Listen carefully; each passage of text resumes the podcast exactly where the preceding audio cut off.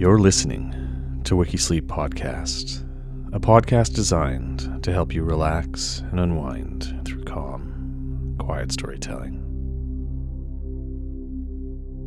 I'm your host, Adrian Sala.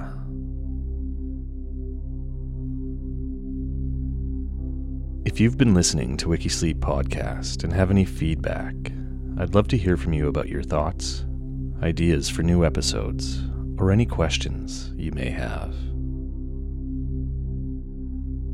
Visit wikisleep podcast dot com, where there are opportunities to contact me directly, learn more about my background, or support the podcast through single or monthly contributions of any amount.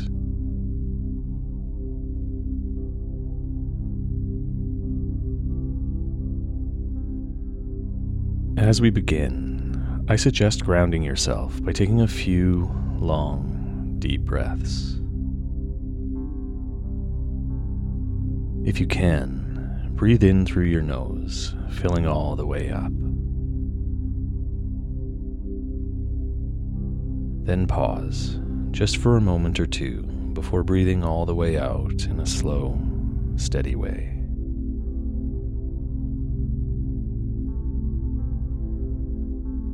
If you find yourself being distracted, or your mind is wandering, I suggest repeating this throughout the podcast, or anytime you are feeling overwhelmed, anxious, or just need to reset and find focus.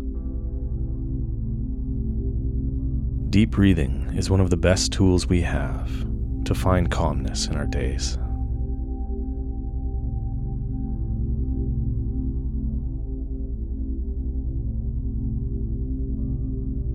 Today's story, Book three of the Odyssey, by the ancient Greek writer, Homer.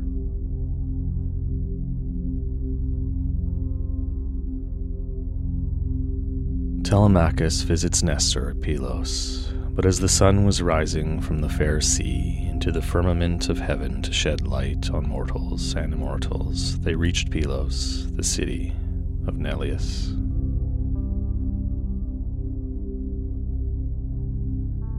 Now the people of Pylos were gathered on the seashore to offer sacrifice of black bulls to Neptune, lord of the earthquake. There were nine guilds, with five hundred men in each, and there were nine bulls to each guild. As they were eating the inward meats and burning the thigh bones on the embers in the name of Neptune, Telemachus and his crew arrived, furled their sails, brought their ship to anchor, and went ashore.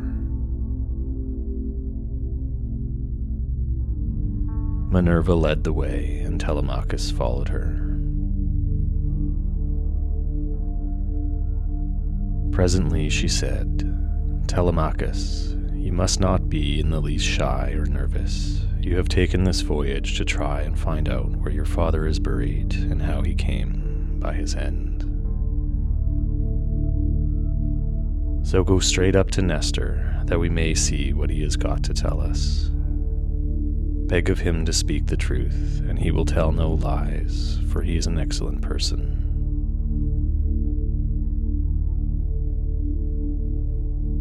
"But how, Mentor," replied Telemachus, "dare I go up to Nestor, and how am I to address him?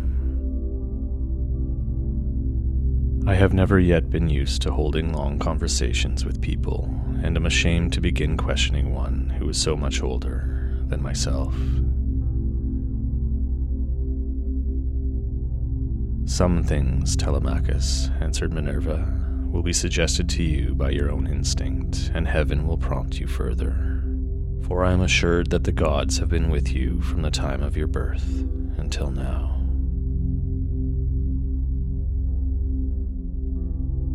She then went quickly on, and Telemachus followed in her steps till they reached the place where the guilds of the Pylian people were assembled.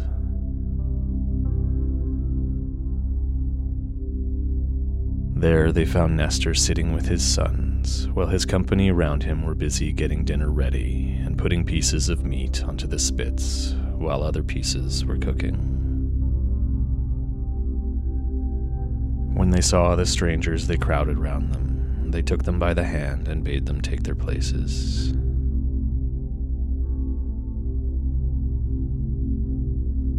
Nestor's son, Pisistratus, had once offered his hand to each of them, and seated them on soft sheepskins that were lying on the sands near his father and his brother.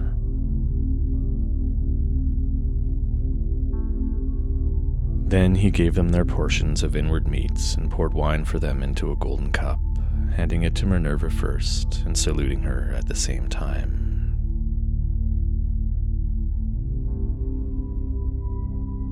"Offer a prayer, sir," said he, "to King Neptune, for it is his feast that you are joining. When you have duly prayed and made your drink offering, pass the cup to your friend that he may do so also.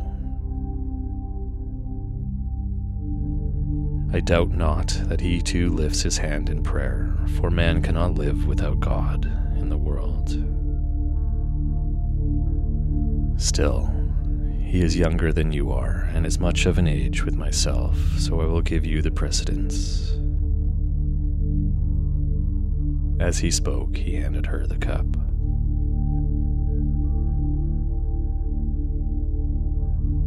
Minerva thought it very right and proper of him to have given it to herself first. She accordingly began praying heartily to Neptune.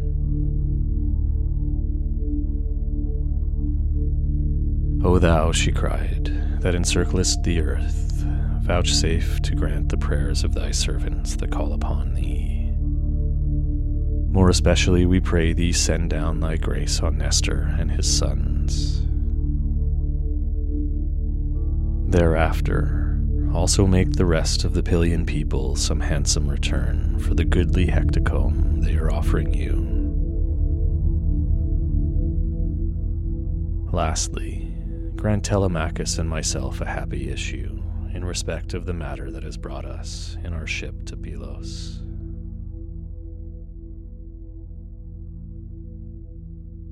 When she had thus made an end of praying, she handed the cup to Telemachus, and he prayed likewise.